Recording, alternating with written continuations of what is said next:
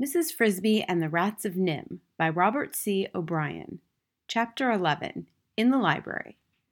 The tunnel led gently downwards, and after the first dozen steps, they were in darkness. Mrs. Frisby could see nothing at all. Behind her, Mr. Ages limped along. Ahead, she could hear the scuffle of Justin's footsteps. She followed the sound blindly. Then she heard his voice. Just walk straight forward, Mrs. Frisby. There's nothing to trip over and nothing to bump into.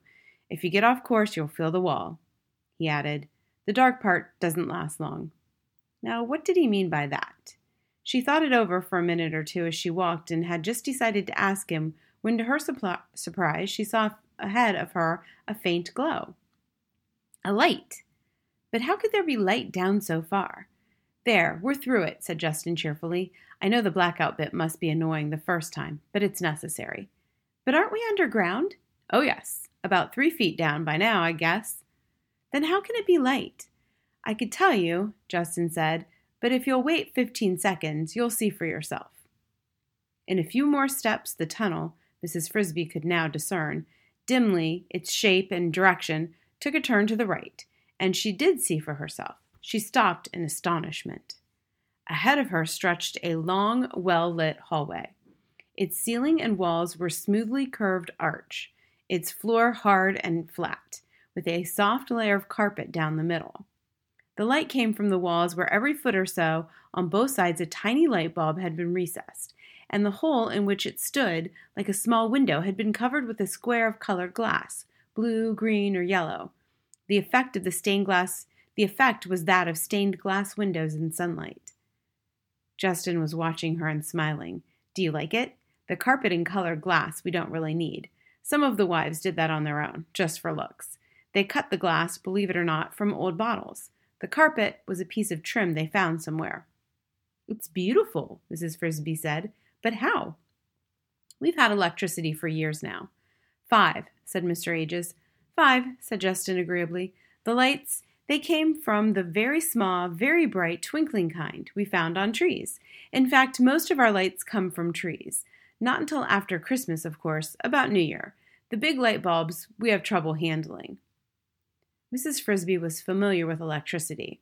Her husband, who knew all kinds of things, had once explained it to her. At night, she had seen the lamps shining in Mr. Fitzgibbon's house, and at Christmas time the lights that his sons strung on a pine tree outside. You mean you just took them? she asked. We were careful to take only a few from each tree, said Mr. Ages. It was like picking fruit, Justin said rather dreamily. The annual light bulb harvest. We had to go quite far up the road before we had enough. Even so, it took two Christmases. Justin, said Mr. Ages, I think we better go in. They continued down the corridor, which curved always slightly to the right, so Mrs. Frisby could never really tell how long it was, and which soon began to incline more steeply into the ground.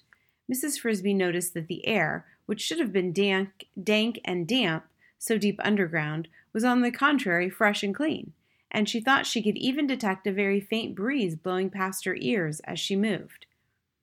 In a few more minutes, the hall widened abruptly into a large oval chamber. Here the lights were set in the ceiling. At the far end, Mrs. Frisby could see the long tunnel continued and looked as if it slanted upward. Perhaps to another entrance, a back door. Was this, then, their destination, the main hall of the rats? But if so, where were all the other rats? The room was entirely empty, not even a stick of furniture. A storeroom, said Justin, sometimes full, now empty. Then she saw off to one side of the chamber there was a stairway leading down, and beside it a small door. Justin led them to the door. For freight only, he said with a grin at Mr. Ages, but considering your limp, I think we can make an exception. The stairs wouldn't be easy. Mrs. Frisby looked at the stairway. It went down in a spiral, and each step was neatly inlaid with a rectangular piece of slate. She could not tell how far down it led, since after the first turn of the spiral she could see no more, but she had a feeling it was a long way down.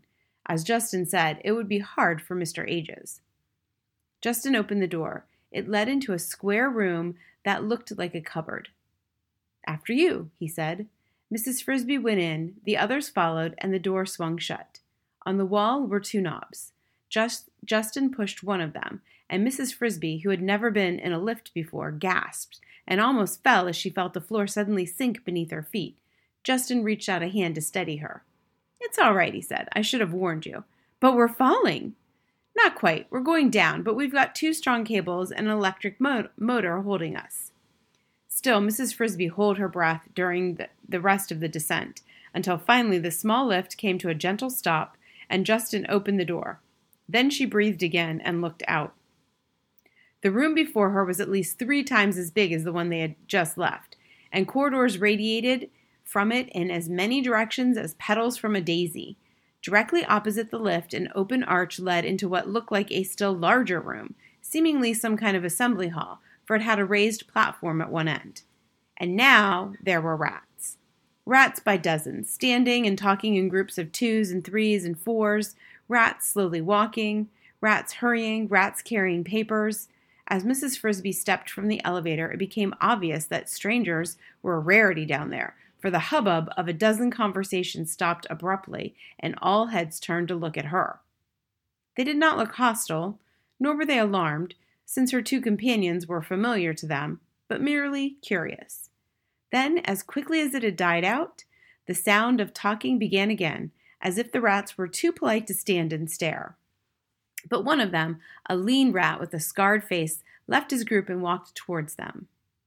Justin, Mr. Ages, and I see we have a guest. He spoke graciously, with an air of quiet dignity, and Mrs. Frisby noticed two more things about him. First, the scar across his face ran across his left eye, and over this he wore a black patch fastened by a cord around his head. Second, he carried a satchel, rather like a handbag, by a strap over his shoulders. A guest whose name you will recognize, said Justin. She is Mrs. Jonathan Frisby. Mrs. Frisby, this is Nicodemus. A name I recognize indeed, said the rat called Nicodemus. Mrs. Frisby, are you perhaps aware of this? Your late husband was one of our greatest friends. You are welcome here. Thank you, said Mrs. Frisby, but she was more puzzled than ever. In fact, I did not know that you knew my husband, but I'm glad to hear it because I've come to ask your, for your help. Mrs. Frisby has a problem, said Mr. Ages, an urgent one. If we can help you, we will, said Nicodemus. He asked Mr. Ages, Can it wait until after the meeting? An hour? We were just ready to begin again. Mr. Ages considered. An hour will make no difference, I think. Nicodemus said, Justin, show Mrs. Frisby to the library where she can be comfortable until the meeting is over.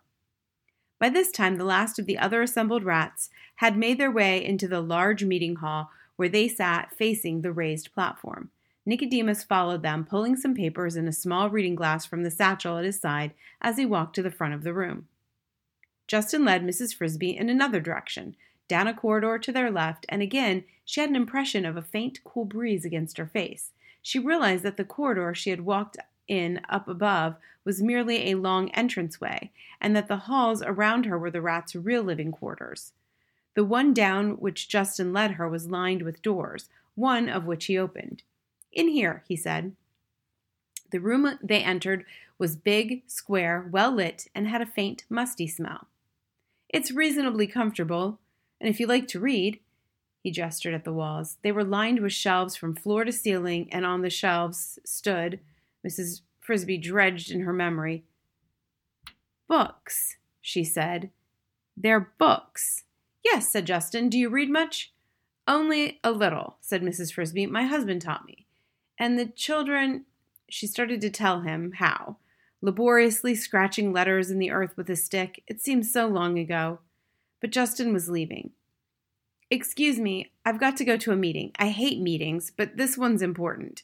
We're finishing up the schedule for the plan. He pronounced it with a capital P. The plan? but he was out the door, closing it gently behind him. Mrs. Frisby looked around her. The room, the library, Nicodemus had called it, had, in addition to shelves of books, several tables with benches beside them, and on these were stacked more books, some of them open. Books. Her husband Jonathan had told her about them. He had taught her and the children to read. The children had mastered it quickly, but she herself could barely manage the simplest words. She had thought perhaps it was because she was older. He had also told her about electricity. He had known these things, and so it emerged to the rats. It never occurred to her until now to wonder how he knew them. He had always known so many things, and she had accepted that as a matter of course. But who had taught him to read? Strangely, it also emerged that he had known the rats. Had they taught him? What had been his connection with them? She remembered his long visits with Mr. Ages, and Mr. Ages knew the rats too. She sighed. Perhaps when the meeting was over and she had had a chance to talk to Nicodemus and had told him about Timothy and moving day, perhaps when that was settled, he could explain all this to her. She noticed at the far end of the room a section of wall where there were no bookshelves. There was, instead, a blackboard covered with words and numbers written in the white chalk. There were pieces of chalk and an eraser in a rack at the bottom of it. The blackboard stood near the end of the longest of tables. Was the library also used as a classroom? When she looked at the blackboard and rather laboriously read what was written on it, she saw that it was not. It was rather a conference room. At the top of the board, in large letters, were printed the words, The Plan of the Rats of NIMH.